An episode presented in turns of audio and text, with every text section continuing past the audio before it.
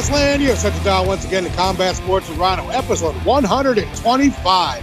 My guest going ten rounds with Rhino a little bit later on the show is L F A rising star middleweight Dylan, the mindless Hulk Budka. It is a great one. What a fantastic up-and-coming fighter. Great guy. Really fun to get to talk to. So check that out a little bit later on in the show. All right, our intro and as schedule is as follows. This week's jam-packed episode is going to have our results from the Canelo versus Bivol light heavyweight boxing match over in Las Vegas, the co-main and main events from Bellator two eighty, which is over in Paris, the main event from L F A one thirty-one with our homie Daniel Argueta, gang gang, our breakdown of U F C two seventy-four, Drea's world-famous drop of the night, which not one person who watched the U F C last night has any doubt what Drea's drop of the night is this week for sure. Our main card picks for Fight Night, Błachowicz versus Rakić next weekend, Q and A with the Rhino Gang, and then the aforementioned L F A one eighty-fiver, Dylan Budka is the latest fighter to go ten rounds with Rhino. So, Drea, without further ado, let's get our swim trunks and our flippy floppies on and dive right in. So last night from Las Vegas, we had Canelo Alvarez, pound for pound, top three on everybody's list, moving up to light heavyweight to fight uh, Dimitri Bivol. This one did not go, I don't think, how almost anybody outside of Bivol's camp planned it to. This one was Bivol showing his size, his strength, his accuracy, not being afraid of Canelo. Canelo showing that he's really a middleweight, you know what I'm saying? And uh, Bivol won. Mm-hmm. I had him winning, you know, I, fuck, I think I had him winning nine, uh, eight or nine of the rounds over over Canelo. So uh, Dimitri Bivol got the unanimous decision, beating Canelo Alvarez, his first loss since, like, he fought Mayweather like a decade ago. So huge win for Bivol. Moving into our Bellator two eighty co-main and main event coverage, we had Rhino Gang member Alex Easy Polizzi doing a late or short notice, uh, kind of a call-up, I would say, a step-up, versus Yoel Romero. It was supposed to be um, Melvin Manhoff, but he pulled out, I believe, with injury. So Easy Polizzi went in there, and Yoel Romero did throwback Yoel, dude. He was punching super hard. He was being more aggressive than he normally is. Really, really accurate with his striking. He got the T K O with one second left in the third round over Alex Easy Polizzi. Uh, big win for Yoel in that one. Then in the main event was for the two sixty-five pound belt over at Bellator. We had Ryan Bader getting a kind of a lackluster U D win over Czech Congo. Then moving into the L F A one thirty-one from Oshkosh, Wisconsin, we had our man, Rhino Gang member, Daniel Argueta. See, Champ even likes Daniel Argueta. He had to shake it out here, isn't he? Fought for the one thirty-five pound belt versus Diego Silva. Got the U D five in that one. Then he, in a really beautiful moment, gave the belt to his mom. It was very emotional. It was beautiful. Daniel Argueta, big ups to you. Rhino Gang Gang Gang on your winning your L F A one thirty-five pound belt, my dude. All right, let's go and get into the meat of the matters we like to say around here. U F C two seventy-four from Arizona last night. Our first fight was Rhino Gang member Fernie Garcia versus Journey Newsome. This was kind of a tough fight to watch because Journey Newsome was throwing so many kicks, both side kicks, high kicks, low kicks. He was kicking all over the place, being very explosive. Fernie was trying to box from the outside. When they did get inside, Fernie had good success with hooks, but Journey Newsome was more accurate. He was more aggressive, and he, he he got the U D in that one. So big win for Journey Newsome at one thirty-five pounds. Moving into Ariane Carnelossi versus Loopy Godinez. Wow. This one did not go the way I had anticipated. Ariane Carnelossi, from the from the beginning, looked to be outmatched. Loopy was taking her down at will. When she was on the ground, she was trying submissions. She was transitioning. She was riding every time Carnelossi tried to get up. Every time Carnelossi did get up, Loopy would take her back down. I mean, you want to talk about that incredible double leg like that she shot. It looked like fucking, I think even D C said it, like, it looked like a linebacker last night, smashing a running back and putting her into the ground. Loopy Godinez did a fantastic job. I will never doubt her again. Um, I've always liked her, but I just thought Carnelossi, who was on such a good win streak and was just so strong. But, man, Loopy did a great job last night getting the U D in that one. Moving into the one twenty-five pound division, we had C J Vergara versus Clayton Rodriguez. This one was a really fun fight, man. They were back and forth. Both guys were landing. Clayton got a nice takedown. He landed some huge kicks and a punch. Uh, C J came back in the second, really took over, dominated. He did a great job on top of the ground and pound. There was a beautiful, amazing reversal, and I know everyone who watched last night will know what I'm talking about, when Rodriguez was on bottom with C J on top, and he did, like, I don't even know, like a bucking bronco maneuver of some sort. It completely reversed it. Really beautiful, mm-hmm. high-level stuff. This one ended up going to split decision. C J Vergara got it in that one. But Rodriguez is definitely somebody to watch at one twenty-five moving forward. Sticking with the one twenty-five pound division, we go over to the ladies. We had Tracy Cortez versus Melissa Gatto. Cortez got an early takedown. Um, she kind of slammed herself out of an armbar attempt from Gatto. Gatto then reversed, got a takedown. There was some good grappling. There was some good, you know, exchanges. Nothing really major on the feet. Tracy Cortez got a really nice combo off and got Melissa down again. A little bit of ground and pound. She got the U D in that one over Melissa Gatto. Moving into our fifth fight, we had Andre Fialao versus Cameron Van Camp. Holy shit. Van Camp, like, you know, trying to get some respect early. He got a nice straight right that kind of rocked Andre a little bit, shook him up a little bit, and then a huge left hook. Dropped Cameron, finished him. Andre Fialao got the T K O in the first. Beautiful, beautiful fucking performance on that one. Dana White was very high on this guy. He talked about him a lot on the post-fight presser, and uh, sounds like he's going to be fighting pretty soon for Andre Fialao. All right, moving into our sixth fight, which was my big boys, the the two sixty-fivers. We have Blagoy Ivanov versus Marcos Rogerio de Lima. Um, Marcos landed some really hard hooks early.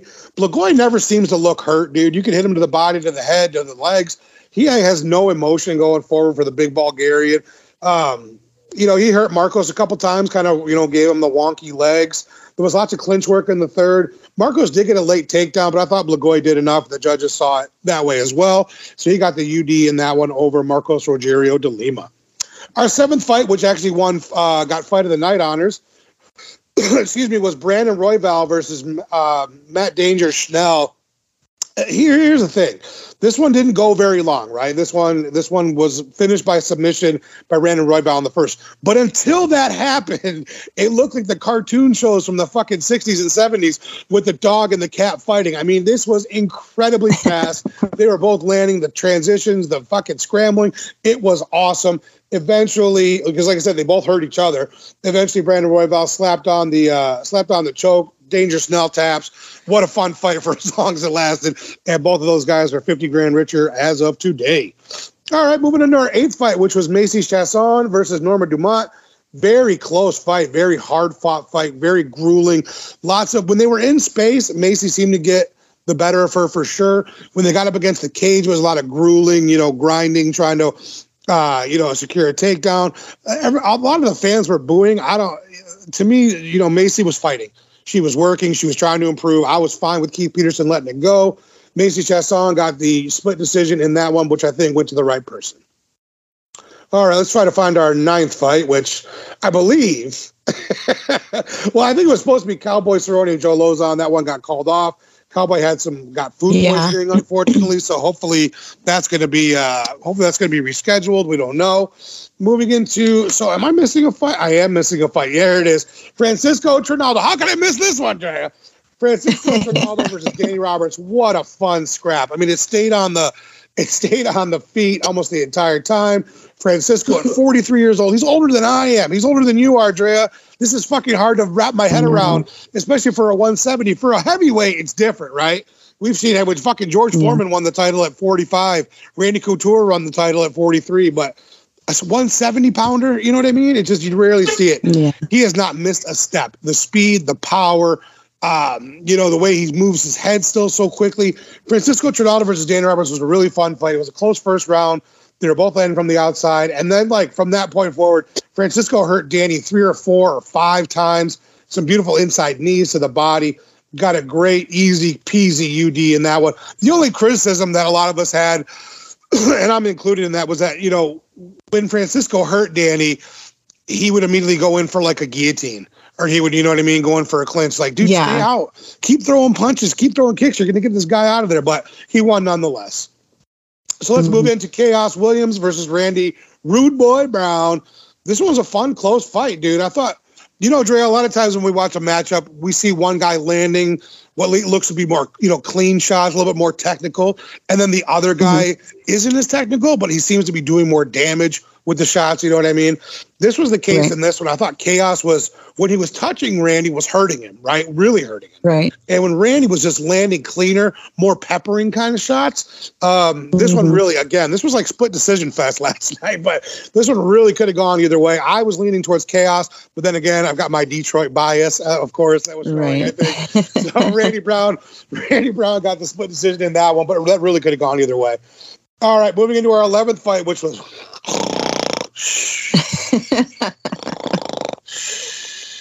O S P versus Shogun. I don't like to disrespect either guy. I, I, I'm a I'm a Shogun fan since the Pride days.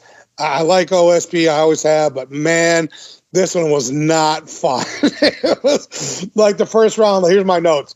Very slow start. Slow middle. Couple nice body kicks from O S P. Couple nice leg kicks from Shogun. Like that's all my notes for round one. I was like, come on, dude. Shogun had more good leg kicks in the second. I don't know, had one good left-right combo that landed on O S P. Didn't seem to hurt him at all. Not much happened again in the third. O S P, again, a couple more body kicks, couple more jabs.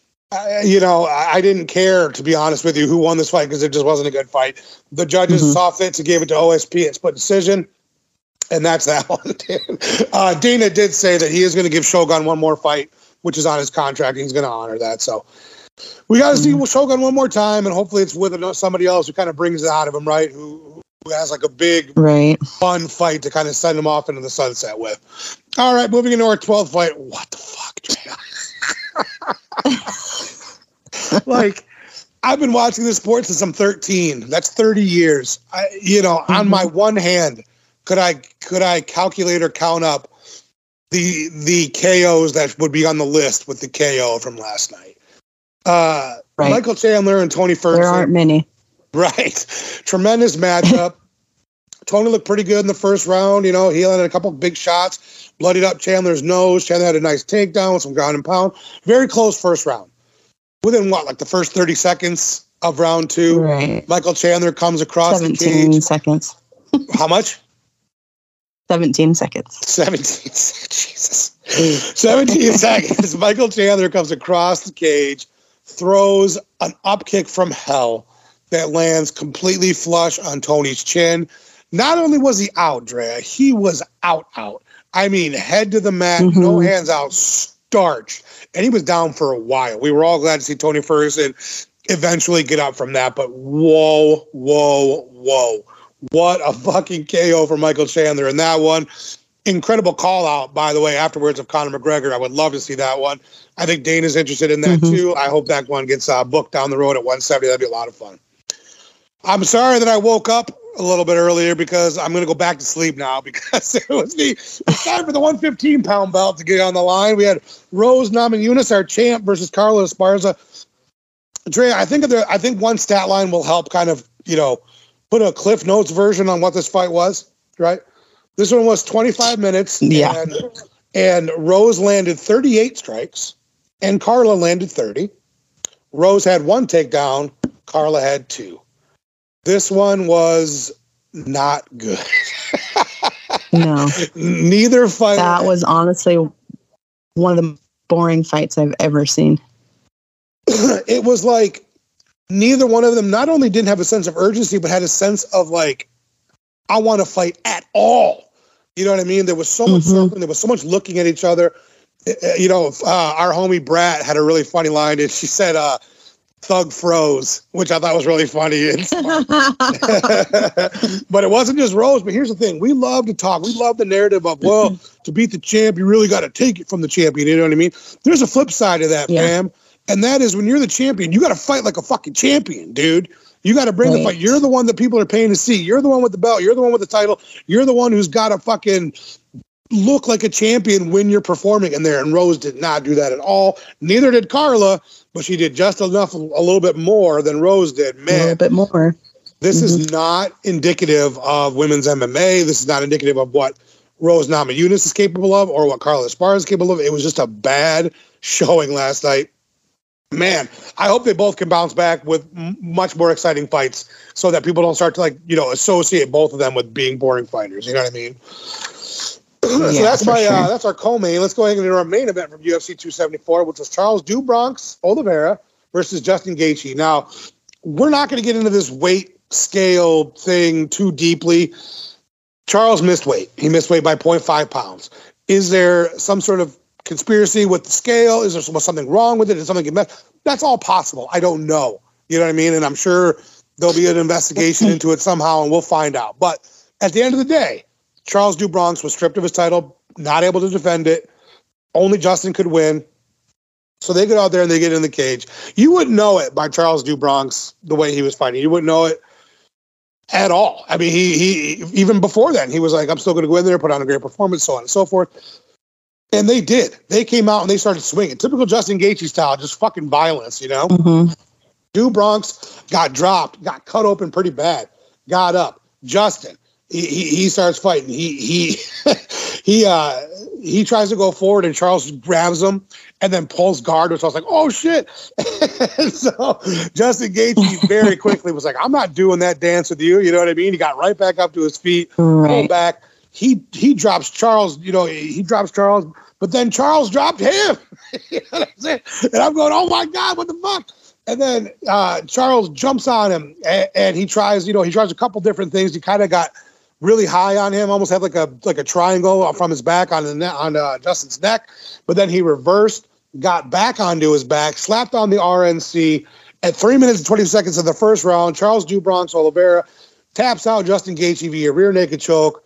What a whirlwind of a first round! I mean, it was so funny, Dre, to come off like a five round snoozer to then it was like. Right. This is like this is like in Star Wars when they go into like hyperdrive, right? Like I was like, holy shit, it's going so fast! What the fuck? It was awesome. Uh, Charles DuBronx Oliveira is now the number one contender, is what you know we're being told. So wow, some real highs and some real lows for U F C two seventy-four. So Drea, let's go ahead and get into your world famous Drea's drop of the night.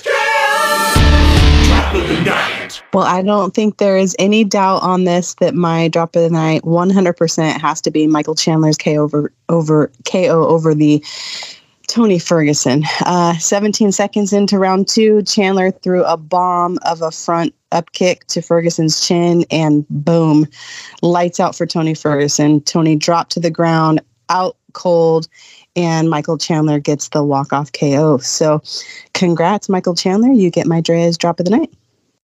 Holy fuck. That might end up being K O of the year for real. Like oh, oh, in sure. all combat sports. My God. All right. Let's go to New York. Mm-hmm. We know this train keeps on a rolling. Let's get into our main card picks for uh, next week's fight night, Błachowicz versus Rakić. Our first fight is going to be Alan Nascimento versus Jake Hadley. Jake Hadley coming off Dana White Contender Series, where he was persona non grata, apparently, according to a lot of people who work over there. He was kind of a jerk. So I'm going to go with Alan Nascimento just based on his experience, uh, winning by U D in that one. What about you, feature player, Drea? I am actually going with Jake Hadley. Um, I think he's going to get the sub. You got, you got a round pick or just? Oh, uh, round two. Sorry. Gotcha. Round two sub. You gotcha. All right, let's go get into our next fight, which is Davey Grant versus Louis Smolka. I've got Davey Grant winning by third round T K O. What about you, Drea? Davey Grant with the unanimous decision. All right, let's get into our fourth fight, which is uh, I got Manuel Torres beating Frank Camacho by U D. Clear cut U D at one fifty-five. What about you? Uh, I have the opposite, uh, Manuel Torres with the unanimous decision. That's what I said. I thought you said Camacho with the No, universe. I said Manuel Torres. Oh, did you say Manuel? Well, apparently I'm just not listening then. So, Drea, uh, pay attention to me, please. I was reading ahead. I think it threw me off because that fight was on a different place on my list, and it threw me off a little bit. It's so funny. All right, let's go ahead and do our next one, which is at two oh five. I've got Ryan Spann beating Ion Cutelaba by second round T K O. That's T K O two. For Ryan Spann over Ion Cutelaba. What about you, Drea? I agree with you. Ryan Spann, T K O, and I actually have it in the third. All right, let's go ahead and go to our main event. Jan Błachowicz versus Alexander Rakić. I think this is such a close fight. It's going to be really interesting. It's going to be fun. They're both going to have like big-time success. Um, but I got to go U D Jan in this one, U D five. What about you? I... went back and forth on this, and it's really tough for me. Um, first, I was thinking Błachowicz by a T K O, but I think this goes the whole fight, and I think uh, Rakić might get the unanimous decision on this one. All righty, so we are opposites. He's on our main event for next week. All right, Dre, yeah. Let's go ahead and get our Twitter questions. I know our first one comes from the homie R S P from up in Canada way. R S P, what do you got this week, dude? The Seg era of the U F C was all about which style of fighting was the best. The Zuffa era was all about the best way to market fighters to the masses. The Endeavor era seems to be all about maximizing profits. Cutting established fighters to make room for low-cost Dana White contender series and tough alumni. Introducing interim belts as a negotiation tactic with champs seeking more money. Top-heavy pay-per-views with half the card making their U F C debut. Incredibly weak fight nights. All of this being noticed by fans. One, P F L, and Bellator are all gaining viewers while the U F C is losing them. With the E S P N deal com- keeping profits steady, will the U F C ever get to the intersection of fuck around and find out? Or have they done enough in the past to keep fans on board forever? Great question, my dude, and great job reading that, Drea. Um, yeah, dude. I, I think- practiced that one. Yeah, dude, I think it's forever, or at the very least, the foreseeable future, the U F C is going to be on top. U F C is a, is a brand that is so tied to M M A that I bet you half the population, if you surveyed them, they call M M A the U F C. Like, they think U F C is the sport of mixed martial arts. Like, that's how closely associated the two are. I love the growth of the other promotions, the ones you mentioned, P F L, Bellator, One, Rizin, you know, Invicta, Cage Warriors. Like, I love all of them being out there on the landscape because all it does is help the sport grow. It gives fighters, you know, other places to go to perform, perform for us fans. And, you know, it gives them a chance to make a career out of something that they love doing and want to keep doing. And the U F C can't become a monopoly. You know what I mean? We can't have that. That can't be what's best for the sport. So yeah, I'm all for all the other uh, organizations growing. I'm really glad that they are. I just don't see, I just don't see any way other than like, so in pro wrestling, A E W is kind of like the upstart competition to W W E. They had a billionaire, you know, whose, whose son was a huge wrestling fan and just like started a company and has actually been done really well the past couple of years. And really becoming somewhat of a competition. It would take some situation like that, like a billionaire, limitless pockets, paying huge contracts, bringing over the best talent he could, putting on great fights and shows. And then maybe if they're consistent with that for like twenty years, maybe they could compete with the U F C. But I just don't see it. Not, not in the foreseeable future anyway, dude. So R S P, what a great question, my dude. Thank you so much. All right, let's get into our next one. Comes from Jamal, the son of McTavish, otherwise known as our homie, the King, Cyrus King. Cyrus or Jamal, son of McTavish. What do you got this week, brother? Islam versus DuBronx. How do you think that matchup goes? Dude, I love this matchup so much. Uh, not only for the outstanding striking that I think we would see on display uh, from both guys, but I'm so interested to see the scrambles and the transitions that are going to happen when Islam and Charles hit the floor, because you know it's going to, uh, particularly Charles on bottom, throwing up his crazy submissions, being able to twist himself around and put himself in position to either choke you out or to get a limb. And I think Islam is really, really strong at one fifty-five, and I think his top game is really strong. So I would want to see that. I want to see the, you know, the back and forth off, off, off their backs. I- I'm really looking forward to it, dude. Right now, and I think of some of its recency bias, just because we've seen Charles look so good, not just last night, but just, you know, recently. And he's been fighting the better competition than Islam, right? I'm leaning towards I'm leaning towards DuBronx right now, but that's absolutely subject to change. You know? So, mm-hmm. um, yeah, if you guys haven't already, of course, check out Cyrus at Combat Corner. It's a fantastic show. It's not just about M M A. There's food. There's organized crime. There's sexual stuff. Hot passes. Also known as the Hot Pass. Right. We love him. He's been our brother and a big friend of ours for uh, for a long time. So we love you, Cyrus. Thank you so much. Jamal, son of McTavish. All right, let's get into my homie, the Doc, with the next Twitter question. Doc, what do you got this week, my brother? With Tony suffering such a catastrophic K O last night, is there any chance we see him come back as the high-level performer Tony had been previously? Well, dude, unfortunately, the short answer is no. Um, if we're all being honest with ourselves, Tony has not been the same Tony that we wish he was for his last several fights. He had a, he had a pretty good first round. I mean, it wasn't like he got dominated. It wasn't like he looked like he was out of place or he looked a step slow. He looked pretty good in that first round um, until he didn't. You know what I mean? Then he gets starched. And when you get starched like that, it's a way... It, it's a way you could look for the, the a way out, right? That's first of all. You could look for that being like, well, I can't, you know, risk that. I can't risk my health anymore, and I need to go. I don't think he's going to do that. I think Tony, we're going to see Tony Ferguson fight again. Is he going to be gun shy? I think a little bit. You know, we all know Tony's kind of crazy and out there, and but when you get into that cage and the lights are on, and like you just had this horrible, you know, experience, it's going to play on his mind, and it's going to be, it's going to make him, I think, be a little bit more reserved, be a little bit more less willing to, you know, to engage in a firefight. And I just don't think, I don't think we would have seen the, the Tony of old anyway, you know, moving forward, even if that didn't happen. But since it did, I think it's definitely going to change how he fights moving forward. And again, I'd like to see him fight a couple more times, you know what I mean? But not, not at the highest of high levels at one fifty-five. It just, it's not there anymore. And I think coming back from a K O like that, man, you really got to take a step down in competition and, yeah, fight a little bit more reserved style moving forward. So that's my answer on that one, Doc. Great question. All right, Drea, that's it for our Twitter questions. Let's go ahead and get into our voice questions. And our first one comes from, again, my homie, the R S P. R S P, what do you got this week, dude? Rhino, my man. It's your pal, Rage and Sweet Potato, from out east, Canada way. After watching the Blagojevanov versus De Lima fight, I got to thinking, is being a fat, sloppy heavyweight the best defense for body shots? Keep up the great work, guys. I don't know if it's the absolute best defense for body shots, but it certainly seems to work for some guys, right?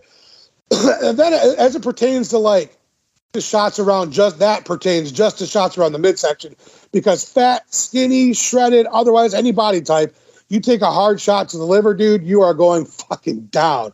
But on the other side of the coin, if you're carrying a really big belly, odds are your cardio isn't where it needs to be. So it's a give and take, really. You know, you know what I mean? It's, it's a double-edged sword. I don't think having a fat belly is necessarily the best fucking defense for body shots, but it does seem to work for some dudes. So, yeah, as long as they're not hitting the liver or like that floating rib and they're just hitting like the breadbasket, you're, you're in pretty good shape. So thank you very much, R S V. All right, our next one comes from the homie Ty the Fly Guy, our Denver Broncos loving homie. Ty, what do you got this week, my brother? Hey, Rhino and Drea, it is Ty, the Denver Broncos loving fanatic. Hmm. I'm trying to wrap my head around it, but in my honest opinion, U F C two seventy-four, excuse me, was probably the mo- one of the most lackluster pay-per-view main cards I have seen in my years of watching the U F C. So with that being said, my question for you this week is, what are your top five worst pay-per-view main cards in U F C history? Let me know what you think. Love the show, and I'll catch y'all later. Peace. Hey, buddy. So, yeah, five is a little bit much for me to try and sift through, but I'll definitely tell you my biggest letdown of a pay-per-view of all time was, and as far as the overall main card, and that was U F C two hundred, dude. I was so hyped up for it. I was looking forward for looking forward to it for weeks. The Aldo versus Frankie fight was just kind of like, eh. The D C versus Anderson fight, I know, granted, Anderson took it on super short notice, but still, man, that sucked, at least from, from my perspective, when I was expecting a much better fight, obviously. Um, then, of course, Brock Lesnar versus Marquardt was a snooze fest, which then later became a no contest due to Brock popping. So, again, then you get to the main event, which I'm like, okay, okay. A lot of these fights have been really boring. They weren't really good. There wasn't my, you know, there wasn't the violence that I so craved. But then I was like, okay, Amanda and Miesha, they're going to have a war, and they're going to go all five, and it's going to be amazing, and it's going to be this and that and the other. And then very quickly, Amanda subbed, um, subbed Miesha in that one. So, yeah, U F C two hundred was a major letdown for me, bro. And so, yeah, that's that's definitely my answer on that one. All right, so let's go get into our third uh, voice question, which, again, comes from my homie Ty the Fly Guy. Ty, what do you got for this one, brother? Hey, Rhino Andrea, it's Ty again. I just thought of one more question for you, so you get a double for me this week. Does this loss for Rose Namajunas impact her legacy a bit? Because I was thinking about it, and when she won the title, she would beat the person she took the title from, and I think both both times were a split decision, and then she would go on to lose her next fight. So, is there some way to legitimize, legitimize excuse me, if I can't speak, uh, Rose Namajunas' legacy in the U F C? Let me know what you think. Once again, I love the show. And thank you once again for taking another question. All right. For real this time. Peace. one thousand percent. Yeah, dude. Anytime a champion goes out there and lays an egg, like, it never completely goes away. It's the other side of the coin. When you have the belt and you are revered and praised for being the best in your division, and you go out there and put on a fucking super lackluster performance, it stays with you. So if you lose the title in a barn burner, I think that's something that the fans are far more forgiving of. But when you go out there and not only do you por- perform poorly, but it's a it's a very boring fight. It's a fight where everyone kind of questions what you're even doing in there. That can really harm your legacy. So we have the we have to have this conversation because it's the same as the other side of things, right? Rose had the beautiful flying armbar in Invicta. She had the incredible fight with Joanna Jung Jacek with the left hook, you know, T K O to ground and pound. And then you had the you know the high kick to Weili Zhang. So when you praise her and you have to give her the credit where credit is due, you also have to look at the bad side, the negative side, the downside of putting on a poor a poor performance. So, yeah, I do think it stays with you forever, man. I, again, does this tarnish her legacy to the point where, well, Rose sucks? No. She's a great fighter. She's a phenomenal fighter. She just had a really bad performance. She needs to have a comeback of, like, epic proportions for their next performance. So that is my answer on that one. Thank you very much, Ty, for asking two this week, my dude. All right, Drea, let's go ahead and get into our homie Juice from the Friendly Sparring Pod. Juice, what do you got this week? Hey, what's up, Rhino? Got a question for you. I know you're uh, on a road trip today after after the show to go to Kansas City. And first of all, hope it goes well. Hope the hope the show goes well, meaning Invicta. But I want to ask you, what are your what are some of your go-tos for for road trips? And and by that I mean, you know, when I do a road trip, some of the essentials that you gotta have, like you gotta have a good playlist or like certain C Ds you're planning on playing, depending on how your audio situation is set up in your car. Uh, and you gotta have snacks and drinks, right? Especially depending on the length of the road trip. So what what's uh what's the music you're going to rock out to on this road trip, and uh, what do you bring in snack-wise? Get at me. Great question, my guy. So first and foremost, the playlist is mostly metal, including Pantera, Metallica, The Butcher Babies, Gojira, Amon Amarth, Black Sabbath. There's definitely some Weekend mixed in there, right? Some eighties pop. Of course, several M M A pods, a couple boxing pods. And then you got to rock a comfy fit. If you're going to be in the car for a long time on a road trip, and we're going like over ten hours, it's, it's going to be a long one. So you got to have a comfy fit. So definitely something like sweatpants and like a nice comfy shirt. That's good. Uh, as far as snacks for me, dude, it's real easy, broski. Trail mix with granola, raisins, peanuts, some type of chocolate, you know, uh, some sunflower seeds, lots and lots of trail mix. Huge fan of that on road trips. As far as drinks go, you know already, homie, I'm an iced tea junkie. So it would be lots of the uh, Lipton Pure Leaf with lemon, and then definitely some vitamin waters. The Triple X variety is my favorite with the acai berries. So, yeah, that's my answer on that one, Juice. Of course, check out Juice at the Friendly Sparring Pod with him and Leo. It is great stuff. All right, fam, let's go ahead and get into our ten rounds of Rhino with L F A middleweight Dylan the Mindless Hulk Budka after a quick word from our sponsor, K and R Designs. Hey, Rhino Gang, are you looking for a piece of furniture to tie the room together? Maybe make it feel a little bit more homey? How about a beautifully restored dresser for the bedroom or an end table for the family room? Well, look no further than my good friends at K and R Designs. You got a piece of furniture that needs restoration? They got you covered. Looking for a new addition to your home decor that's already been beautifully done? They got you there too. We're talking dressers, armoires, kitchen tables, cabinets, nightstands, any and all wood furniture you can think of, they've got or can get for you. So check out K and R Designs in store at one oh one West Chicago Boulevard in Tecumseh, Michigan, or on their website, K and R Custom Designs dot com. Check out their Facebook page, K and R Home Deco, that's D E C O, to see everything they have and the amazing work that they can do. You can also call and order at five one seven, six oh five, seven one seven three.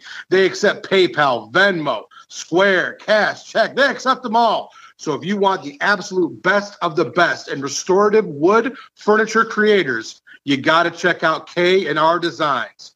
Tell them you're a member of the Rhino Gang, and that'll get you twenty percent off your very first purchase. Once again, check out K and R Designs. Combat Sports with Rhinos, proud sponsor.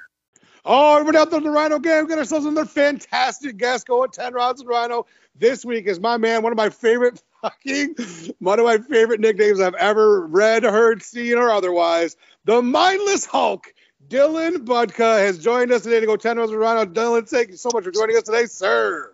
Thank you for having me, bro. Oh, dude, Midwest love all around, from Detroit down to Ohio, baby. We're in. So, dude, the first round with Rhino is always the same for the fighters. We love to hear that origin story, the background story, how about you first got involved in this crazy, wacky world of M M A, dude. Um, so pretty much I was uh, a wrestler at Notre Dame College, and uh, I was grinding there for a little bit, trying to figure out my way in the wrestling world, and uh, I ran into a few guys that went to Demolition Fight Team, and they started introducing me to a few other people, and they started telling me I could do a little bit of damage in this game, and uh right when COVID hit, I was uh, in a sticky situation in Baltimore, and I was uh, actually homeless. And uh, my coach, that's my still my coach right now, who said all the stuff that's happening and planned all this out for me, said, come live in this gym. And I was living in the gym for the past uh, year and a half to two years. Wow, dude. So th- how'd you make the transition from uh, – are you from Ohio or are you from Baltimore? I'm from Baltimore City. Oh, okay.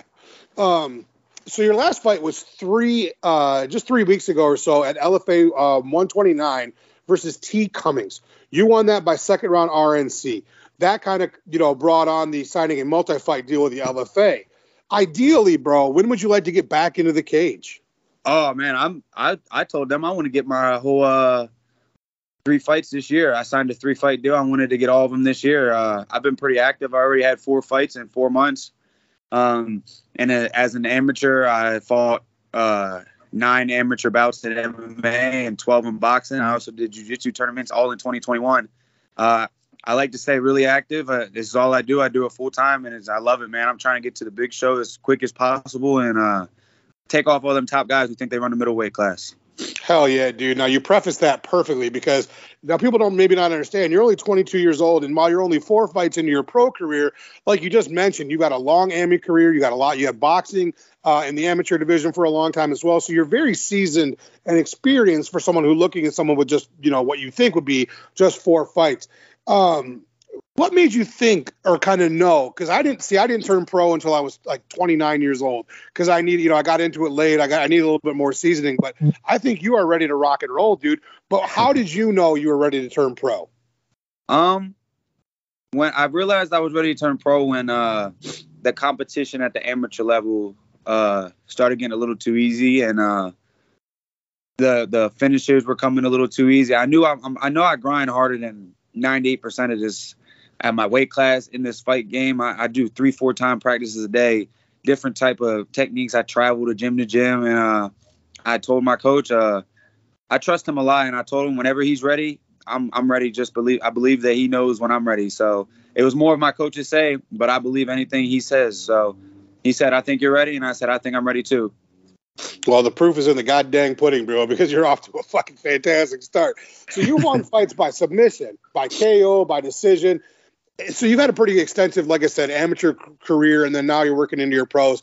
Is there a fight or two fights maybe that stick out to you as like, oh, I, I love that fight. I love reflecting on that fight. I like the way I performed, how I trained for it. Does anything stick out for you like that, dude?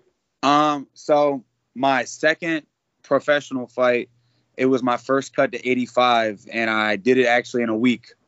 Uh, I was twenty-five pounds overweight because I tried. So I was bouncing back with four between weight classes because nobody would fight me. Uh, I was doing local, trying to do local shows before I got on Fight Pass, and uh, nobody was really going. So I was trying to take whatever came just to get some wins on my record and just be able to get in the cage, because uh, there's a lot of pussies out there in this fight game too. So uh, I find, I was up at heavyweight, and then we got the call down, and he was like, "Hey, we got a matchup for you against a good opponent. Uh, if you can make eighty-five, and I made it. I cut twenty-five pounds in six days, and then I went the distance with him, and it it just uh, it, it changed me as a fighter to know one thing: not to let my weight get that big again if I'm going to fight at eighty-five, and two, that some of these fights I'm really going to have to grind it out. And uh, that was the first one where I had to grind it. And the fight right after that, I fought a week later. I knocked a dude out in nine seconds. That was a crazy-ass feeling. And then the best feeling I had was winning on L F A, honestly. That it didn't really kick in till the next day that I just won on Fight Pass. And um, only a year and a half, I won my first pro fight on Fight Pass. And uh, that was a crazy feeling. It's an awesome feeling. And I felt like the man that night. Hell yeah, dude, as you, as you should. Uh, so, that, like I, like I mentioned in the intro, dude, I, I'm a big nickname fan. I love, you know, various nicknames, and there's too many cookie cutter ones in the in the grand landscape of M M A, right? There's a million pit bulls, there's a million Spartans, bulldogs, naturals, what have you. There is no other mindless Hulk. Can you tell us where that nickname came from and who gave it to you, bro? Um, so when I was in high school, I used to kind of like uh, black out when I wrestled, and I would get really angry and just slam people. So uh, the newspaper in my hometown called me the Hawk. And I started off as the Hawk, and then uh, I went on and went on. And like you said, everybody has the same nicknames. I know people have been called the Hawk, all types of stuff like that. So I kind of came up with a thing of like being mindless and being able to push through anything and keep going. And I went with the mindless Hawk, and it just stuck with me. And everybody's loved it since then. So now I got it tatted on my back, so it has to stay. Hell yeah, dude. And I think that's a great marketing fucking aspect as well. Like, there's going to be some merch coming along the line, the line of uh, the Mindless Hulk, which I will for sure get a fucking t-shirt of, my dude. My so guy. We are, we are all we are all fans first. Like I said, you know, I had a really long pro career. I fought for thirteen years professionally, but for the whole twenty years or plus before that, I was just a big fan of combat sports. That's what ninety-nine point nine percent of us are before we start to do it. We're fans of it. Can you tell us some of the fighters that you were a big fan of when you first got into the U F C and really first got into M M A? Um, the big, my biggest uh, fighters that I watched and that I've trained, like studied their film, is uh, Peter Yan and Justin Gaethje. I study all their uh, techniques and uh, how they just push the pace. I also like Khabib. I like uh, G S P. Uh, those are the main guys I study. I've also been studying a lot of Demetrius Johnson, just switching up between weight classes and um, trying to be the quicker middleweight for the future, and uh, try to change the game at that weight class because there's not many people that can move like me there. Absolutely, dude. And when you watch film on you, that's one thing that really stands out is that, you know, you are a big one eighty-fiver, dude, obviously, because, you you know, you came down from heavyweight originally, but you're a big cut-up eighty-fiver, and your movement, it's got to come from the wrestling. I'm sure some of it is just natural, but the wrestling, the explosion, the you know, the, the, the way you push through a single leg and a double leg, and, and just your bouncing back and forth, the ability to create space quickly at eighty-five is something you don't normally see. So everybody check out my man, the, the Mindless Hulk, when he's in the cage, because it is so interesting and fun to watch an eighty-fiver be able to move like this, dude. So it's badass. So thank you, my bro. Man, oh, you're very welcome, dude. So if this is a, this is a question I've been asking fighters just over the past maybe six weeks or so, and I've been completely fascinated by some of the answers. Now, you're a very young guy, so you know this may be a little bit more difficult for you, but I think you might have an idea.